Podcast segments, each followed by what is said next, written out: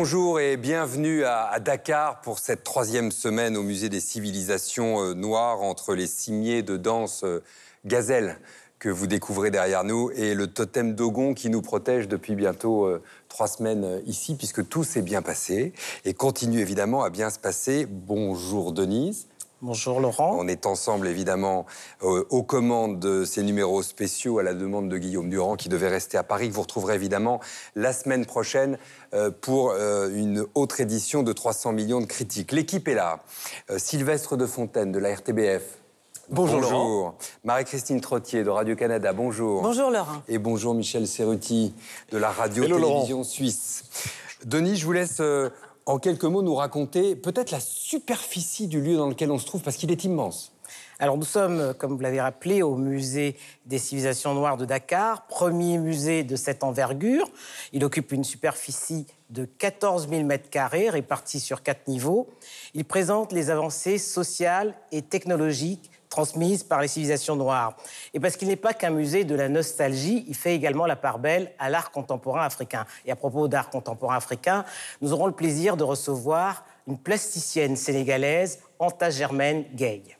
Pour commencer, évidemment, les instantanés, c'est un rituel de cette émission. Je vous rappelle le principe, une photo, 20 secondes pour me dire pourquoi vous l'avez prise et quel, quel sens elle fait pour vous. Tiens, Denise. Alors, mon instantané est le musée de la photographie de Saint-Louis. Saint-Louis, qui est une ville sénégalaise, pardon. Euh, c'est le premier musée du genre au Sénégal. C'est d'ailleurs à Saint-Louis qu'est née la photographie sénégalaise. Le MUFO, comme on l'appelle, accueille actuellement des œuvres de grands noms de la photographie africaine, tels que Omar Victor Diop, le Sénégalais, mais également la béninoise Léla Jovi, et le capverdien et le béninois également, Fabrice Montero. Sylvestre. Un groupe originaire de Ronchin, dans la banlieue de Lille, euh, qui s'appelle Skip the Use. C'est un groupe euh, euh, qui a eu une actualité entre 2008 et 2016 et qui revient avec un album, puisque le groupe s'est reformé. Mhm. un album qui s'intitule Past and Future, en bon français, passé et futur. Marie-Christine, merci pour la traduction au passage. Eh Marie-Christine. Avant de quitter pour Dakar, j'ai fait la rencontre fortuite de Guy Lepage, notre Thierry Ardisson, bien en selle pour une 16e saison de Tout le monde en parle.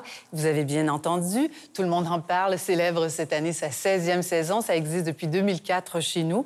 Alors voilà, bonjour Guy Lepage. Bonne saison. Michel une photo aérienne du stade de Klagenfurt en Autriche avec l'œuvre temporaire eh bien, de l'artiste suisse Klaus Litzmann qui a décidé de planter une mini-forêt à l'intérieur du stade, 300 arbres, Four Forests, c'est ainsi que ça se passe. C'est une œuvre qui fait beaucoup parler d'elle puisqu'évidemment, eh bien, nous rappelle euh, la nature, le changement climatique, etc. etc. Et en ce qui me concerne, de l'art urbain et de la philosophie de rue, d'une certaine manière, avec ce néon croisé à Genève, qui n'est pas très loin du siège de la radio-télévision suisse, plein palais. C'est à hein, côté. C'est exactement à côté. Euh, malgré le désordre des lettres, évidemment, vous lisez euh, sans difficulté. C'est bien la preuve que l'ordre n'a pas d'importance et que notre cerveau, lui, fait des miracles. Euh, vous pouvez évidemment retrouver ces clichés sur notre compte euh, Instagram, celui de, TV5 Monde. L'adresse euh, en train de s'inscrire en bas de l'écran. Voici tout de suite le sommaire de cette émission. Riche de ses musiques, le Sénégal fera l'objet de notre premier débat du jour. Une histoire d'amour en temps de guerre sur un scénario librement adapté d'un livre de Yasmina Kadra, Les Hirondelles de Kaboul, a séduit l'équipe de 300 millions de critiques qui vous fera partager ses émotions. Pour notre dernier sujet, nous allons parler littérature avec le nouvel ouvrage de Léonora Miano, Rouge Impératrice. Invités instantanés et coup de cœur sont également au programme. 300 millions de critiques, c'est tout de suite. Si l'Afrique est riche de ses musiques, le Sénégal est particulièrement doté. Le rayonnement international de ses artistes, les frères Touré Kunda, Ismaël Lo, Baba Mal, Kumba Omar Penn et Doudou Ndiaye Rose ont largement contribué à cette richesse. On va parler donc euh, de la musique sénégalaise et on va en écouter euh, un représentant pas le moindre, celui que vous n'avez pas cité évidemment volontairement pour me laisser le faire. J'ai nommé Youssou N'Dour.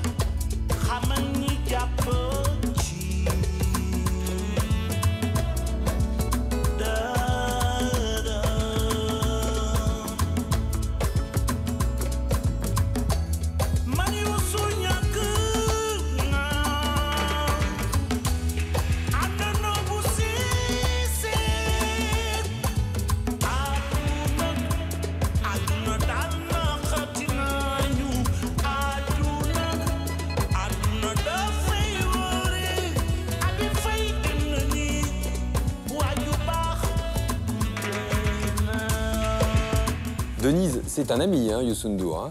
Oui, je Il ne trahit pas de bien. grand secret. hein. Il, serait- il aurait été avec nous aujourd'hui, seulement il a joué les, les filles de l'air, si j'ose dire. Il est en Europe en ce moment en tournée, c'est ça? Oui, il se produit en Belgique et en Suisse notamment. Ouais. C'est plus qu'un musicien. hein. Alors, c'est un homme aux multiples casquettes. D'abord, c'est l'artiste hein, qui chante depuis l'âge de 19 ans avec son groupe Le Super Étoile de Dakar. C'est le roi du ballard, ce rythme qu'il a exporté aux quatre coins du monde.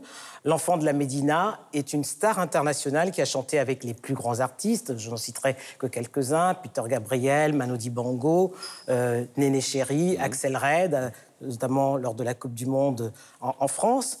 Depuis 2003, il est à la tête du groupe de presse Futur Média. Et en 2013, il a été candidat à l'élection présidentielle sénégalaise. Malheureusement, sa candidature a été retoquée par la Cour constitutionnelle. Il deviendra ensuite, pendant un an, le Premier ministre de la Culture et du Tourisme dans le gouvernement du président Macky Sall.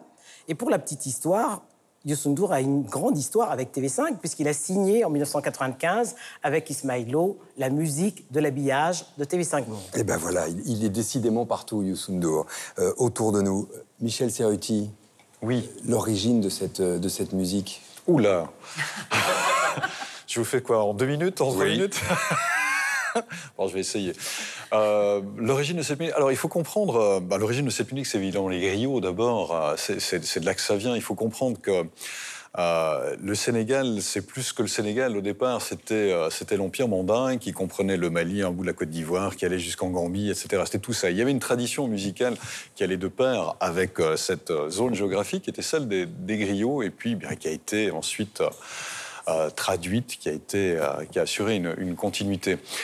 Alors ça, c'est pour, euh, on va dire, je- pour la faire rapide, c'est pour la grande histoire. Pour la petite histoire, ce que je trouve intéressant, moi, pour l'avoir lu récemment, c'est que quand Senghor était au pouvoir, quand il était président, il a décidé de revaloriser les cultures euh, sénégalaises que ce soit la littérature, que ce soit les arts visuels, la danse, etc. Mais par contre, et la musique traditionnelle. Par contre, les musiques populaires, il s'en est pas occupé. Et donc, les musiques populaires, Youssou N'Dour en particulier, euh, avec euh, l'Étoile de Dakar, le premier de ces deux groupes, il y a eu une réappropriation, on va dire. Je vous passe euh, le Star et puis Orchestra Baobab, c'est encore avant. Mais véritablement, dans les années 70, il y a eu une réappropriation à ce moment-là de la classe populaire, de la musique. Et puis, on a commencé à chanter, avec Youssou N'Dour notamment, des choses qui étaient de l'ordre des préoccupations, qui étaient de l'ordre du quotidien. Voilà, puis après, il y a eu le Super Diamono qui est arrivé avec quelque chose de plus politisé.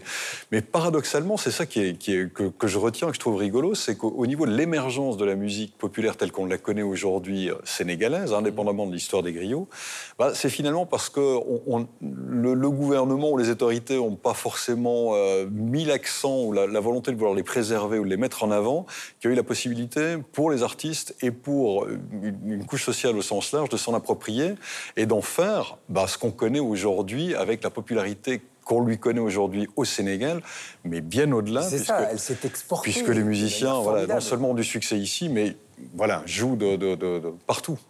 Qui veut rebondir Marie-Christine? Ben, euh, J'écoutais nommer tous ces grains de la musique africaine, euh, Denise. Sénégalaise. Euh, sénégalaise, c'est important de le préciser. Et ce sont des classiques. Et cette musique euh, est partout chez nous. D'ailleurs, hier, j'écoutais à la radio Elage Diouf. Il vit chez nous, Elage, mais il est d'origine sénégalaise et sa musique voyage. C'est une musique qui voyage, qui nous enveloppe où que l'on soit sur la planète. Et on pense, oui, à ces grands classiques, ces grands ambassadeurs, euh, euh, Ismaëlo et bien sûr Youssou N'Dour, euh, tous, tous ces gens, Oasis Diop aussi qui étaient là. On pense au courant hip-hop. Euh, Là, je pense que Sylvestre va nous en parler de, de manière plus, plus développée. Mais moi, aussi, moi, la musique sénégalaise, c'est aussi la kora. Parce que c'est un instrument extrêmement difficile à maîtriser. J'en sais quelque chose, je suis musicienne. Et chez nous, il y a des musiciens qui viennent ici. C'est un luth, hein c'est Oui, un- vous en avez d'ailleurs derrière Voilà, vous. voilà, Il y en a ouais. d'exposés au Ouais. musée. C'est un instrument extrêmement difficile à maîtriser. C'est un instrument à cordes extrêmement précis dans la touche euh, et enfin pour faire la vibration. Et donc, il y a, je pense à Nathalie Cora qui vient ici régulièrement en stage. Et bonne nouvelle, j'apprenais que tout récemment, il y a une école tout près de Dakar que l'on a inaugurée avec un des frères Sissoko pour initier les jeunes enfants à, la maîtrise de la kora. Donc, pour moi, la kora fait partie de cette musique sénégalaise. Et, vous parliez d'Youssou N'Dour. Moi, j'ai une anecdote assez savoureuse sur Youssou parce qu'il vient quand même, il est toujours en tournée, Youssou N'Dour. Il vient nous voir régulièrement. Et à Montréal, au Festival Nuit d'Afrique, il a décidé de commencer son spectacle à 20 h. Alors, les gens habitués un peu au rythme de Youssou, ils arrivent à 10h, 10h30 en soirée. Le spectacle était terminé. Alors, c'est la seule fois dans l'histoire où le spectacle de Youssou a débuté à l'heure. Et ça, on voit ça souvent. Un spectacle africain, euh, que ce soit Ismaëlo ou Nomele, souvent, ça fait partie de la fête, l'avant-spectacle. Donc, on étire, on étire. Alors, il y a cette musique euh, traditionnelle, le mbalar, hein, que Youssou a contribué à, à exporter. Mais la musique sénégalaise, ce n'est pas que ça il y a aussi des rappeurs ah qui ont apporté euh, leur contribution justement à, l'émergence de ce rap sénégalais parce qu'il a une, une, tonalité, une particularité. Le Galsen rap, parce que Galsen, ça veut dire euh, euh, Sénégal en verlan. Euh, tout ce dont vous venez de parler ici, eh bien, euh, nourrit la création musicale contemporaine aujourd'hui. Alors, je pense à un groupe qui s'appelle notamment Giz Giz Boubès, qui est le groupe d'un des, fils d'un des membres de Super Étoile. ce membre, c'est Alasek, qui est mort il y a longtemps, prématurément. Il était très jeune. Il était danseur, hein, je crois, Denise, danseur, et il écrivait aussi, aussi des textes. Et vient de se terminer euh, il y a quelques jours ici à la Maison de la Culture de Dakar, le Galsen Urban Beat Festival, qui est le premier festival de beatmakers de euh, Dakar. Donc les beatmakers, ce sont ces gens qui font euh, la musique sur laquelle chantent les rappeurs. Je citerai encore euh, une ou deux euh, références. Gotal, qui est un groupe féminin, euh, quatre femmes, ah. qui, est, un groupe qui est né en 2009, et quatre artistes qui ont maintenant des carrières solo. L'une d'entre elles s'appelle Toussa, qui vient, elle vient de sortir un disque. Je vous invite vraiment à l'écouter parce que c'est très intéressant, notamment par rapport à la position de la femme. Enfin, il y a tout ce, tout ce background, en bon français, derrière elle. Et puis, Econ, Econ. mais on pourrait aussi également ajouter Didier Awadi, par exemple, Nicolas Diouf de son nom de scène Nix. Exactement. donc tous ces gens euh, nourrissent euh, la culture africaine, la culture sénégalaise, mais aussi la culture mondiale.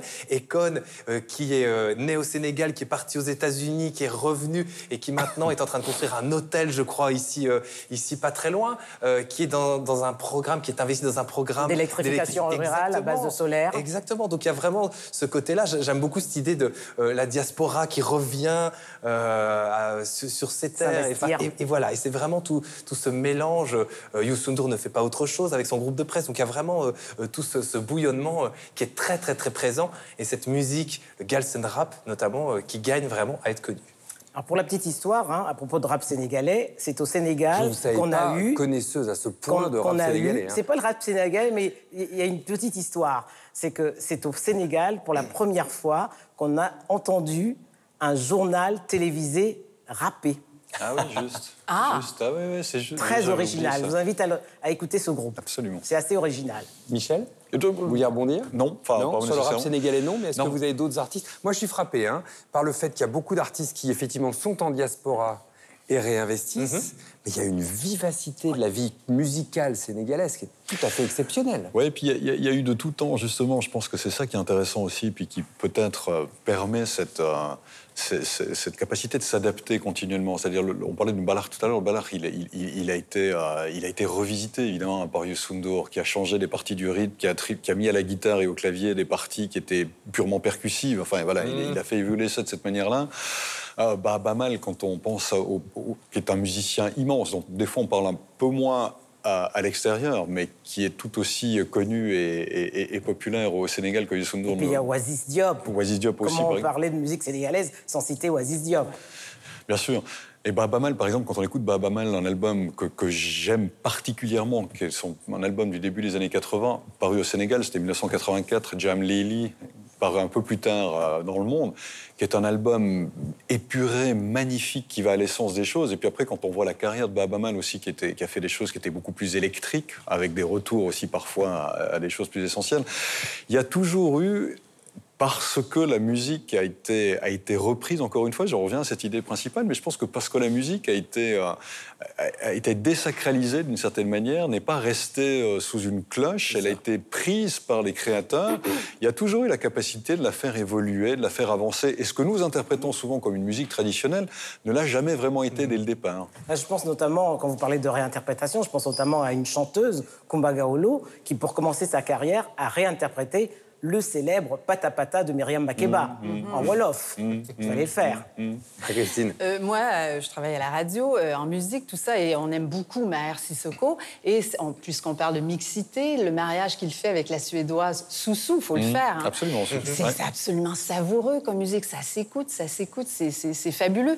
Et aussi tous ces labels qui naissent où on a une approche un peu plus ethnologique pour faire découvrir la musique africaine partout. Je pense au Sahel Song, par exemple. Il y en a plein comme ça, parce qu'il faut qu'elle continue à être diffusée, euh, la musique africaine. Il y a une pourrait, telle on pourrait évidemment parler des heures. Oh, vous les oui. qui sont un exemple même de, de bah, je sais pas, de métissage, parce que dans leur musique, il y, a de la musique sénégalaise. Enfin, ils sont en Casamance, donc c'est des rythmes un tout petit peu différents déjà au départ. Et puis, puis y a, enfin, je sais pas, ils ont de, il y a de la salsa, il y a du reggae, il y a, enfin, leur musique en elle-même est déjà une musique qui est complètement euh, métissé.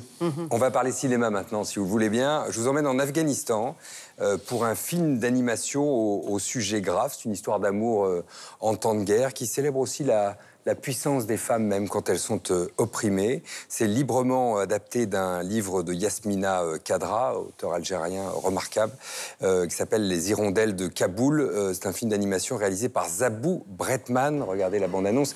Il est sorti dans plusieurs pays francophones déjà. My father have to wear burqa. The burqa is blue. Sonaira, Sonaira, baisse la musique, on t'entend du dehors. Tu vas nous aider. Désolée, Nastaran. Merci.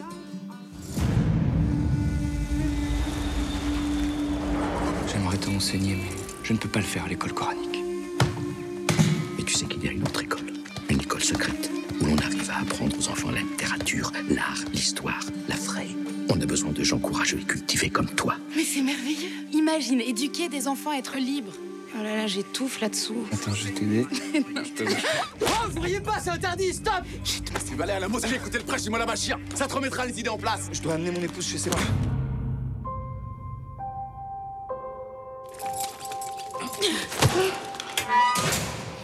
Qu'est-ce que tu as?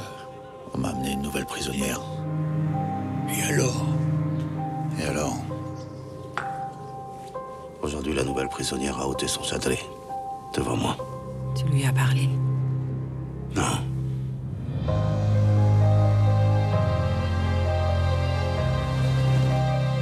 Est-ce que tu sais quelque chose de la femme qu'on a emmenée? C'est un couple sans problème, gentil.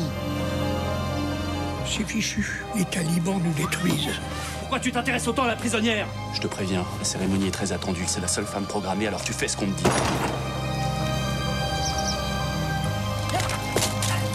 Ils te tueront, Sonaira. Ne sommes-nous pas tous déjà morts depuis longtemps?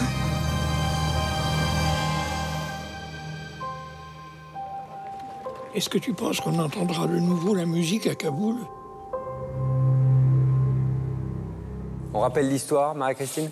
Oui, d'abord dire que ce n'est pas une histoire légère euh, et Pourtant, c'est illustré de manière très lumineuse avec des aquarelles. On est à Kaboul au moment de, la crise, l'inquisition des talibans, tout ça. il y a deux couples qui sont mis en présence.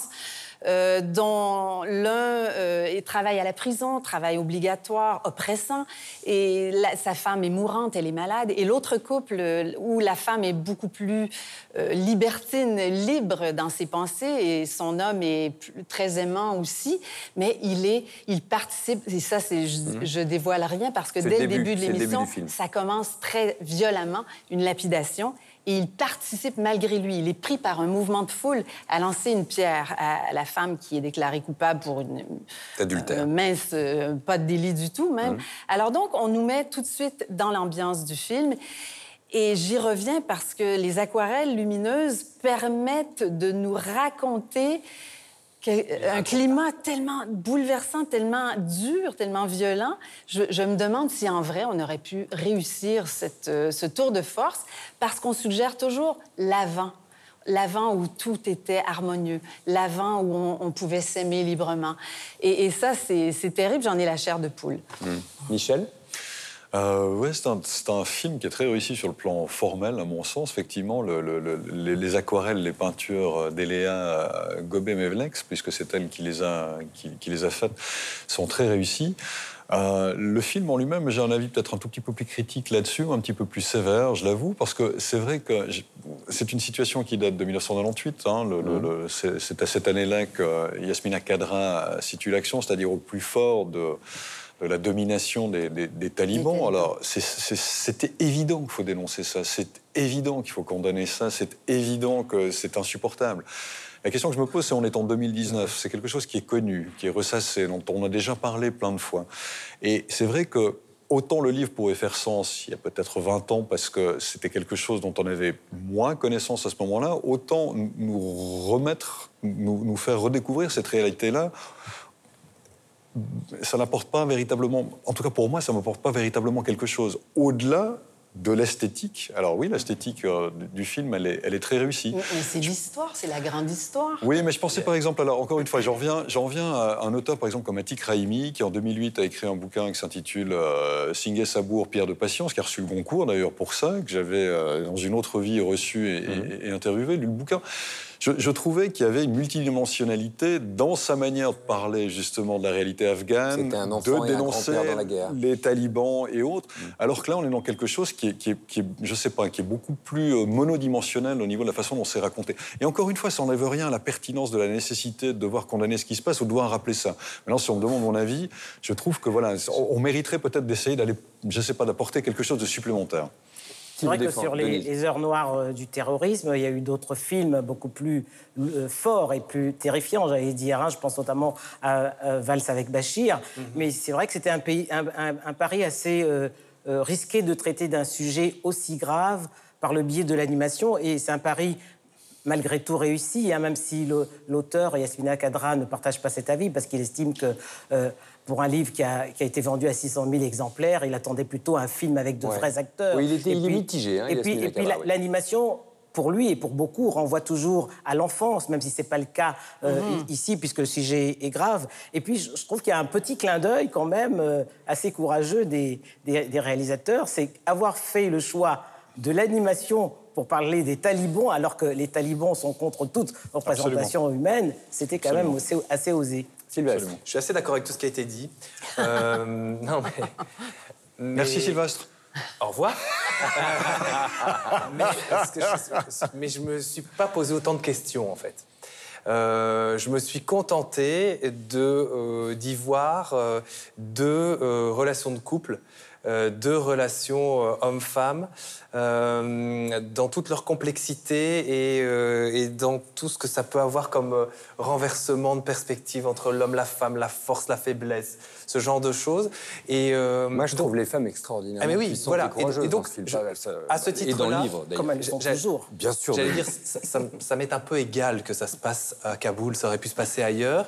Euh, J'entends tout à fait ce que dit Michel, effectivement, pourquoi, pourquoi maintenant euh, Je veux dire, ça, ça ne, ça ne parle même peut-être plus à personne. Enfin, je, je caricature quand je dis Alors, ça, mais bien. Je, vais loin, je pousse loin le Alors trait, mais- paradoxalement, c'est bien que ça puisse éventuellement parler à ceux qui n'en auraient éventuellement pas Oui. connaissance. Dans ce sens-là, c'est très bien. Mais pour Mais- ceux qui ont... ouais. Mais, mais, mais c'est vraiment. euh, euh, c'est un objet artistique excessivement beau, ces aquarelles. je- je- en le regardant, j'ai noté ces aquarelles qui bougent, mais c'est vraiment ça. Elles, elles bougent comme des tableaux. Parfois, c'est, on joue sur le côté statique. Il y a, y a des, il y a des euh, euh, justement, de, le, le mouvement n'est pas toujours très fluide. Euh, on sent qu'il y a vraiment ce travail énorme au niveau de, de la forme.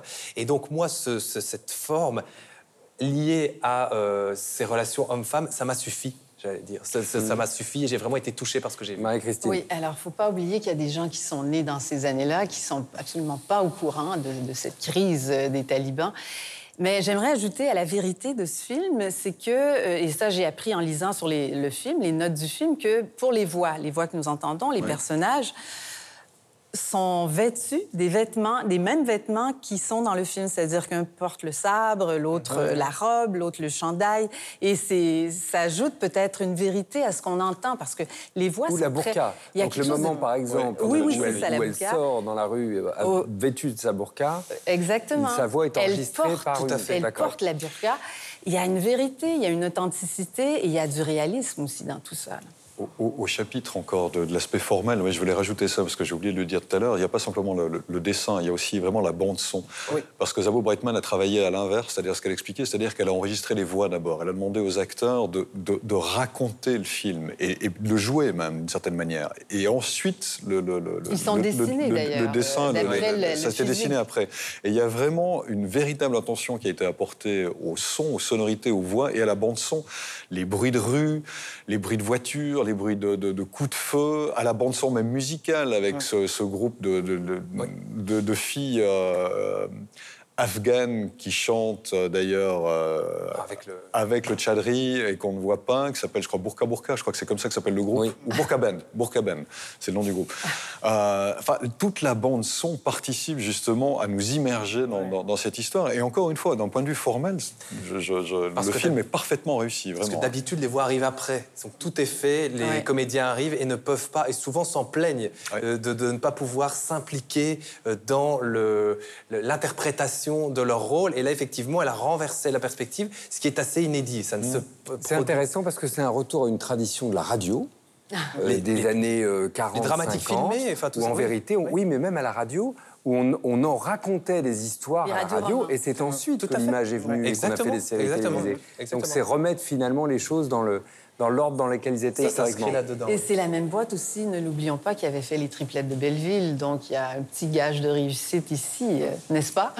Mais, mais on le redit, euh, c'est pas destiné à, des, à un Oh, public ah non, euh, pas- enfantin. Non, non, c'est pas du tout pour enfants. Non, On non, est d'accord. hein. Ça, ça va dans, c'est dans la même veine que les romans graphiques, enfin, que les romans graphiques qui ont beaucoup de succès aujourd'hui. C'est vraiment Mhm. une Ah BD, enfin c'est une BD, j'allais dire BD, mais c'est un lapsus révélateur.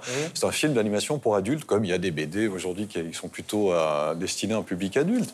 Voilà, c'est plutôt dans, dans- ce sens-là. Et Zabou Breitman, à part ça, pour revenir encore une fois sur le son, je, je- je l'entends dans l'interview, elle est extrêmement attentive et extrêmement sensible, effectivement, à- aux voix, au son, et elle estime que ça a autant, si ce n'est plus d'importance que l'image. Ce qui est étonnant pour une réalisatrice.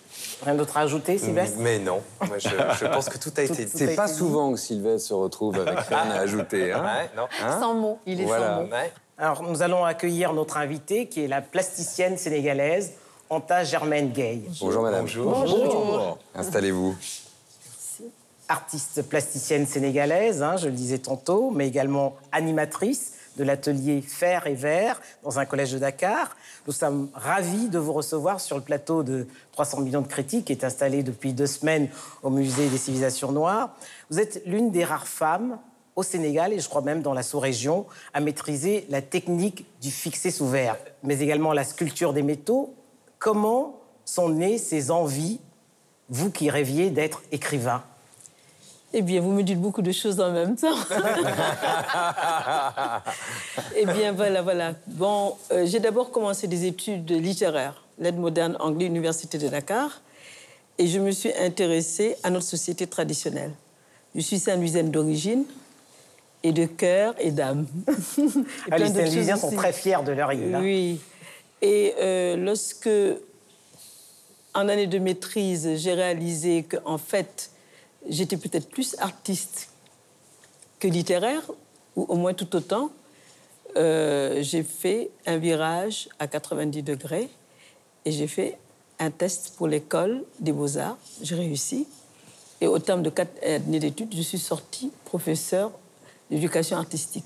Ce qui veut dire que j'enseigne aux élèves les moyens de pouvoir traduire les choses autrement qu'avec des mots, plutôt avec des formes, des couleurs et autres, voilà, pour abréger. Mais alors, quelle est la, la place de l'art dans l'éducation, justement? C'est une place prépondérante. Elle devrait avoir une place plus grande au niveau des lycées et collèges et de la maternelle et du primaire, parce que ce sont des moments clés dans la vie et l'évolution d'un enfant. Et euh, donc, euh, les professeurs d'éducation artistique, cette école existe quand même euh, depuis euh, euh, 1979. Volonté Et de Senghor, hein du- Pardon? Volonté de Léopold Sédar Senghor. Oui, et c'était un des développements euh, de ce qu'il avait initié, parce que cette école existait déjà, l'école des beaux-arts existait, mais la section professeur d'éducation artistique a existé à partir donc de 79. Et voilà. Alors pour en revenir donc à comment j'en suis venue à l'art, euh, Et surtout à la technique du à la technique du sous-vert, voilà. Alors, en maîtrise, j'avais pris comme sujet euh, à l'Université de Dakar la société traditionnelle dans l'œuvre romanesque d'Ousmane Sossé. Ousmane Sossé, euh, son roman, Karim, était sous-titré Roman des quatre communes.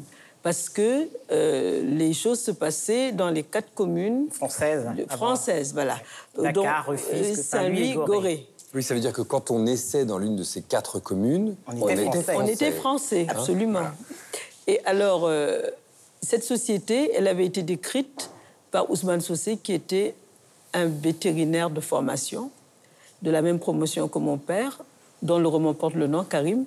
Et mon père me disait, tu sais, ce livre, euh, c'est un livre militant. Je lui disais, comment un livre militant? On raconte les tribulations euh, d'un jeune homme qui euh, mène sa, vie amoureuse entre Saint-Louis, Dakar, Rufisque, Gorée, et c'est un livre militant. Il me dit oui, parce que c'est un livre qui permet de connaître la société et qui montre que c'était une société extrêmement riche, qui était pétrie des valeurs traditionnelles d'origine, qui a connu à un moment, comment je dirais, euh, des apports différents qui ont donné une civilisation métisse.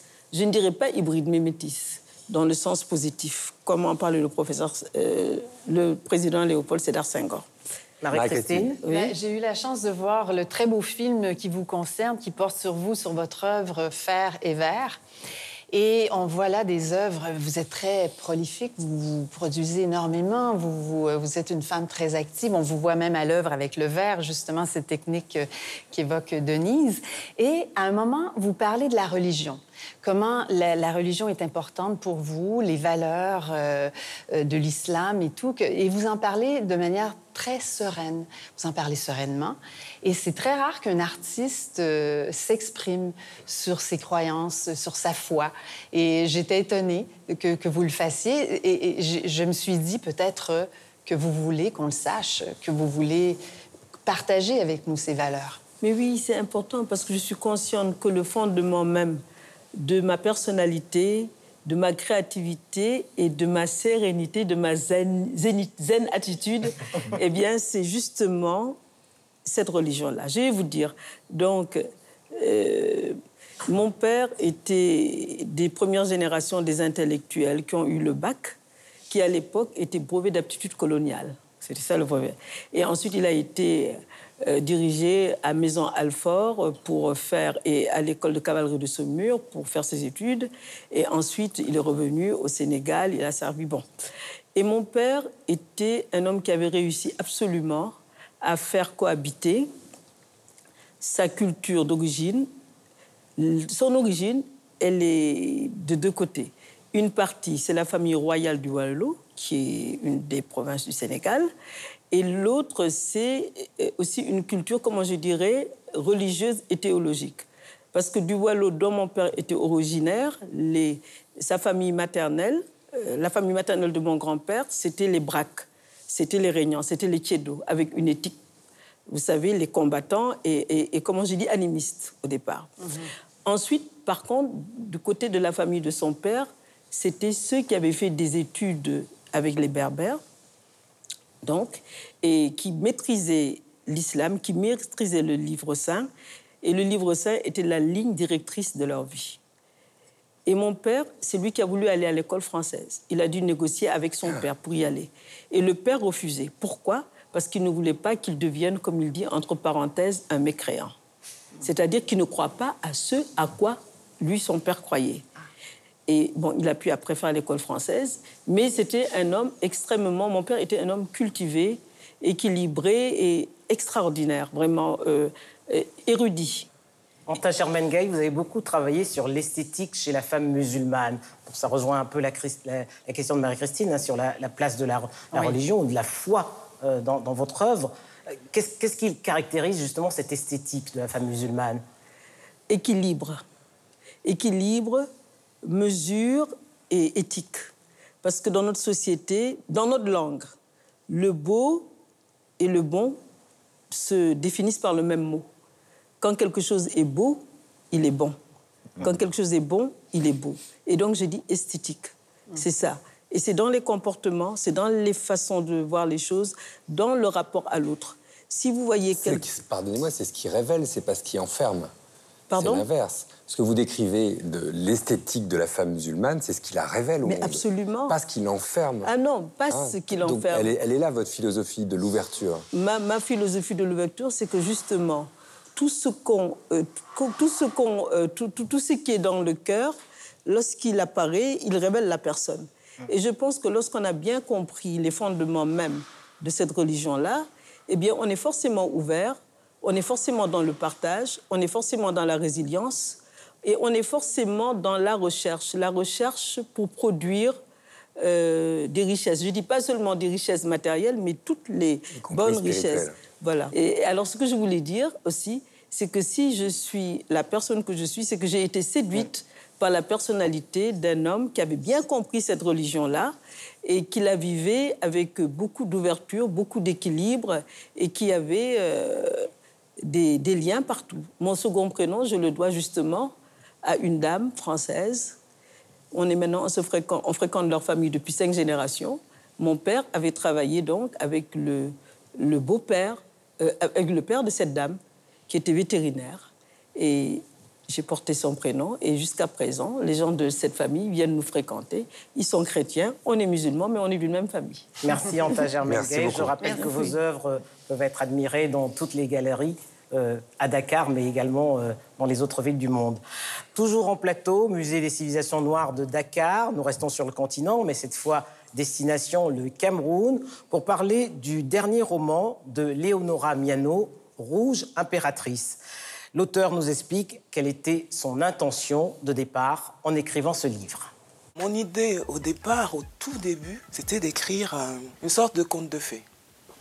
Conte de fées pour euh, les personnes comme moi qui sont des euh, quasi-quinquagénaires, surtout les filles. Donc une histoire d'amour euh, qui marche. Et de voir comment donc euh, aussi les relations entre femmes s'articulent. Est-ce que même si on a des principes, même si on est euh, euh, rempli d'empathie euh, à l'égard de- des femmes, même si on a un puissant désir de sororité, quand il y a un homme au milieu, est-ce que ces principes-là ne, vacillent pas? Il fallait aussi la situer, cette histoire.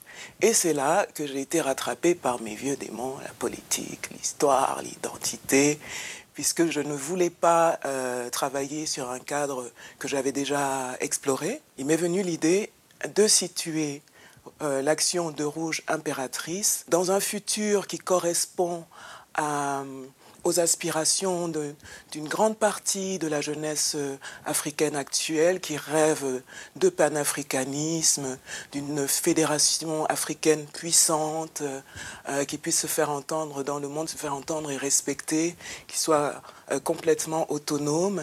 Et donc, j'ai décidé de mettre ça en place. Denis, ce qui est passionnant, c'est que c'est un roman à front renversé. C'est vrai. Je voudrais pour commencer dire qu'en 2013, avec euh, la saison de l'ombre, Léona Merno avait obtenu le prix Femina et le grand prix du roman Métis, et que 2019, avec Rouge Impératrice, pourrait être l'année de la consécration. Ce roman futuriste rappelle le film Black Panther, ça qu'on a tous vu et dont on a parlé.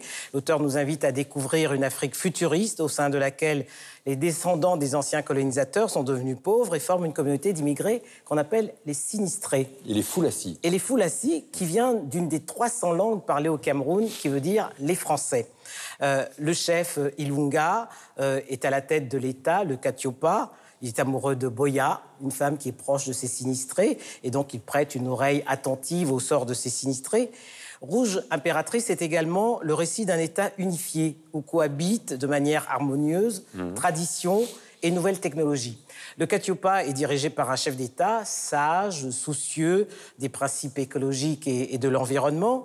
Et cette évocation du, panafri- du panafricanisme, cher aux, premiers dirigeants de ce continent, fait de Rouge impératrice, à mon sens, un roman politique engagé, dans lequel l'Afrique est un continent aujourd'hui qui est convoité et qui pourrait, une fois, accueillir toute la misère de l'Occident. Ce serait le rôle, c'est d'où l'idée du rôle inversé finalement. Parce que vous dites un, un- un message politique pour l'Afrique, c'est aussi un message politique évidemment pour l'Europe, qui aujourd'hui est en train de se recroqueviller en quelque sorte. On voit le, le sort des migrants notamment en, en Méditerranée. Et, et le message c'est mettez-vous deux secondes À notre la place. place de ces migrants, à notre place, et imaginez que ce soit vous. Et j'ai trouvé ça euh, assez intéressant. Qu'est-ce que vous en avez pensé les uns et les autres? Ouais, moi aussi, j'ai trouvé ça euh, brillant comme idée. Euh, j'ai trouvé le dispositif, ne fût-ce que dans les termes employés, enfin les termes choisis pour construire un univers. Moi, je suis, je suis toujours fasciné par, euh, par ces reconstructions. Ça m'a fait penser, ça va peut-être vous faire sourire, euh, les quinquas qui sont autour ici euh, de, de ce- de ce cercle, mais ça m'a fait penser à Star Trek. Euh, Star Trek, la série dans les années euh, euh, 60, 66, L'invention du 69. vocabulaire, L'invention ouais. d'un vocabulaire, l'invention de toute une série de mondes. Euh, donc, euh, c'est ce vaisseau spatial qui se balade de planète en planète, sur lesquels on trouve effectivement des mondes qui mêlent tradition et modernité, avec des langages qui sont recréés. Je pense à ça au niveau de la, la recréation. Euh, c'est fascinant. Petit bémol, en ce qui me concerne, j'ai trouvé ça très long. Euh, j'ai trouvé ça vraiment fait très six- long. ça fait 600 pages, hein.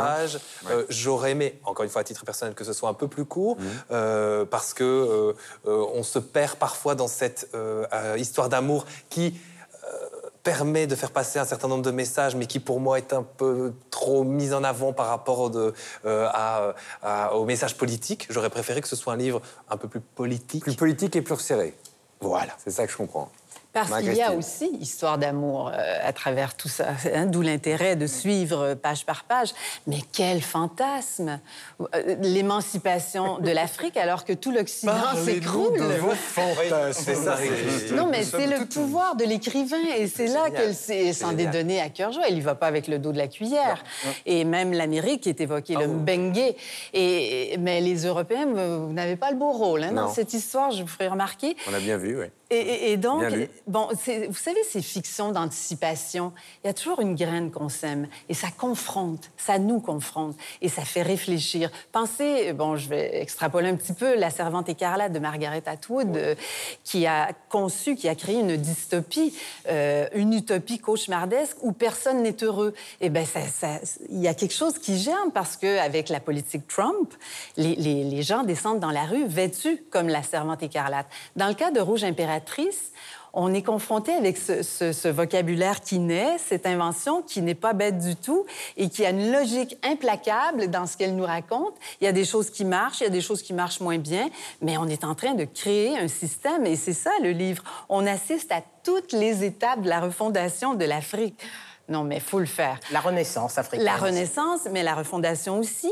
Et il y a des phrases là-dedans à faire saliver euh, les adeptes de la dictée de Bernard Pivot. On parle ici de grande littérature, des, des phrases bien tournées, de, et hein, n'est-ce pas, une, une, une, gramma- une grammaire étonnante aussi. Michel. Moi, je trouve que c'est un, un- bouquin extrêmement ambitieux, alors sur la forme et sur le fond. Sur la forme, euh, ne serait-ce que parce qu'il fait 600 pages, donc a priori, euh, pour bon nombre de lecteurs aujourd'hui, aborder un livre de 600 pages, on se dit, euh, bon, bah voilà. Mais il faut, il faut les lire parce que ça se lit extrêmement bien. C'est pas un livre qui se lit rapidement, mais c'est pas le but non plus qu'il se lit rapidement. C'est un livre qui est ambitieux sur le fond parce que, au-delà simplement du côté de renverser euh, les, euh, les situations, c'était, euh, c'est plus que ça pour elle. Je, vais vous ressortir une phrase que je lui ai dire dans une interview. Pour elle, euh, elle a vu, elle a pensé ce livre comme un outil pour les subsahariens d'aujourd'hui pour leur permettre de réfléchir à leurs aspirations futures. Ah, C'est vraiment, et, et je trouve qu'il y, a- il y a quelque chose de, de- de significatif aussi que nous soyons dans ce, dans ce musée des civilisations Mmh. noires qui participe d'un projet un peu similaire, c'est-à-dire de, de- de permettre aussi de remettre l'Église au milieu du village et donc de remettre l'Afrique au milieu de l'histoire. Euh, C'est le cas de ce musée et ce bouquin, d'une certaine manière, participe de ça parce qu'au-delà de l'utopie euh, future possible, il y a la volonté pour Léonora Miano, elle le fait extrêmement bien. L'écriture est, est- est- est formidable, on en parlait, moi j'ai été séduit par l'écriture, mais au-delà de ça, il y a la volonté pour elle de- de d'une reconquête de soi. Pas une revanche sur l'histoire, elle ne le voit pas comme ça, elle ne voit pas une revanche contre la colonisation. Elle voit une- il- il faut que l'Afrique retrouve un regard aimant sur soi-même. Se, se reconquérir et ce qui permettra ensuite d'aller de l'avant vers, vers d'autres. Il n'y a, il y a pas de colère du tout. Un à la fois. C'est de la jubilation. C'est c'est ce que j'ai cru comprendre moi aussi. Euh, elle pourrait être en colère, mais non, pas du Non, tout. non, non. Jamais agressante, jamais agressive, mais elle Non, C'est jubile. intelligent, c'est intelligent. Oui. Et je trouve que voilà, il y a foison de détails et autres. Euh, Sylvestre, tu parlais tout à l'heure de, de la recréation, la création d'un- d'un d'un autre monde, mais ça participe de ça. Je trouve que tous ces détails, toutes ces descriptions, que ce soit dans les habits, dans ce qu'on mange, dans les transports publics, dans, enfin, et, et j'en passe, dans les cérémonies, je trouve que ça nous fait plonger complètement dans un, dans un monde dans lequel on se sent de plus en plus immergé par la grâce justement de ces descriptions qui sont pas du tout lourdes. Mais c'est encore une fois, c'est pas un livre qui se dévore comme ça euh, en disant voilà, j'ai- là, c'est un livre dans lequel on s'immerge, Plongé. on se plonge et, et porté notamment par une écriture qui est, qui est splendide. Il y a une vraiment. dimension universelle qui m'a intéressé. euh, je le partage, c'est une histoire de couleur. Euh, les dirigeants de cette euh, nouvelle Afrique, de cette euh, voilà, Katiopa. de Katiopa, pensent bleu. Ils ont C'est un vrai. halo bleu. C'est-à-dire la, rais- c'est-à-dire la raison et Regardez Denise. et la raison. Regardez Denise. Et cette femme, cette impératrice, il la repère parce qu'elle est rouge, c'est-à-dire l'émotion et le cœur. Et la passion. Et la passion, bien sûr. Beaucoup. Et donc, c'est très intéressant parce que ça dit aussi le projet politique le plus abouti qui soit, s'il n'y va pas avec le cœur et avec l'émotion, se perdra un moment en route, puisque quand même, ce que parvient à arrêter l'impératrice rouge, c'est le projet de renvoyer les fameux sinistrés, c'est-à-dire ceux qui ne sont pas capables de s'intégrer. Les récalcitrants, oui. ce qui, ça aussi, nous renvoie à un débat euh, très européen Très et- actuel. et très actuel. Que fait-on des migrants Exactement, exactement. Quelle jolie mise en abîme de parler ça, de ça ici, en fait. Oui, Dans- ce, dans ce musée qui euh, est euh, euh, justement et qui joue sur cette notion de berceau de l'humanité avec ce, ce patio, cette rotonde où on voit tous ces crânes, je trouve ça euh, passionnant dans une époque où on- on- de plus en plus de créateurs disent je suis influencé par, par l'art africain, je revendique une filiation artistique avec l'Afrique. Je trouve ça vraiment, euh, vraiment fabuleux qu'on puisse parler de ça ici. Un discours nouveau hein, qu'on Oui, à pas fait. souvent entendu. Et Exactement. si on dit un mot de ce musée, puisqu'on n'est pas loin de se quitter, euh, et qu'on y aura passé trois semaines finalement euh, ici à, à Dakar, euh, ce qui est frappant, c'est qu'il n'est pas immobile. C'est-à-dire que nous sommes dans une, oui, dans une salle d'art premier, ou de, comme, comme on les appelle notamment à, à Paris maintenant avec le musée du, du Quai Branly. Mais vous avez au-dessus de vous, dans les salles que vous ne voyez pas mais que vous viendrez visiter, euh, vous avez euh, le- les, les religions euh, abrahamiques euh, qui vous emmènent sur d'autres territoires. Vous avez toute une partie sur la manière dont euh, l'Afrique s'est finalement laissé imposer la, la barre de fer. Vous découvrirez le détail. C'est- génial, Mais ouais. c'est très intéressant. C'est-à-dire qu'elle a été arrêtée industriellement par une importation de fer, de fer de produits transformés, alors que l'Afrique, c'est 20% de la matière première et tout ça 0,6% de l'exploitation de cette matière. Donc c'est fascinant, c'est en mouvement. Et puis là-haut, au troisième, il y a cette salle d'art moderne, d'art contemporain, où mériteraient de se trouver quelques artistes dont euh, nous avons parlé, mais ce sera sans doute le cas dans le futur. Et le dialogue des religions aussi. Il y a une salle complète autour du dialogue des religions et l'entente entre les religions qui est euh, passionnante Et également. le Sénégal en est un exemple. hein. Je rappelais tout à l'heure que Léopold Sédar Senghor, président chrétien, qui a dirigé pendant 20 ans un État à 95% musulman. Bientôt l'heure de se quitter. euh, place à, nos coups de cœur de la semaine. On commence avec vous, Marie-Christine Absolument. Isaac, euh, euh, grande ambassadrice de la culture inuite, la beauté du Grand Nord à elle toute seule. Elle nous a récemment conquis, tout le monde, avec ses récentes chansons, un album puissant de Runaway Girls, qui, l'amène partout en tournée, à Mexico, à Montréal, en France, et ça, ça se déroule jusqu'en janvier. Elisapi Isaac. Sylvestre de Fontaine. Une découverte euh, en tant que Belge, Dali et Magritte euh, se connaissaient, se côtoyaient. Euh, je ne le savais pas, ils se sont rencontrés à Paris en 1929. Magritte est allée plusieurs fois à Cadaqués et c'est ce que raconte une exposition qui s'appelle Dali. Magritte et qui euh, va retracer cette, euh, cette amitié entre les deux artistes. Denise. Alors, un clin d'œil à Dakar avant de quitter cette euh, ville où nous avons installé pendant trois semaines. Et mon coup de cœur, c'est le cinéma Empire, situé dans un des quartiers populaires et historiques de Dakar, la Médina. Ce fut la première salle de cinéma du Sénégal, a été construite dans les années 40. Ensuite, l'espace a accueilli une association qui s'occupait des enfants de la rue. Et aujourd'hui, grâce au travail d'une association très dynamique, Africa Boc, la salle de cinéma a réouvert pour le plus grand plaisir des habitants de la Médina. Michel Serruti.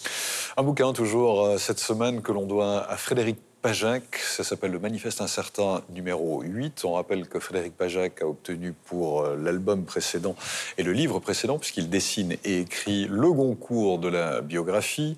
Et dans ce dernier opus, eh bien, il continue de pérégriner, d'essayer d'investiguer, euh, on va dire, les affres et les bonheurs précisément de l'incertitude et euh, il le fait avec le talent qu'on lui connaît, tant dans l'écriture que dans le dessin. Donc je ne peux que vous le recommander.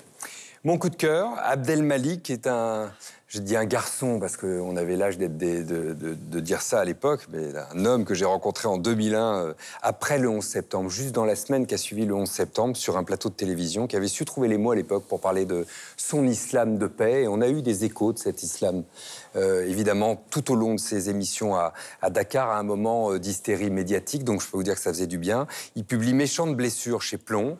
cette blessure, c'est notamment celle de la France divisée qu'il aimerait sauver. Il pense que seuls les artistes peuvent faire quelque chose sur ces territoires-là.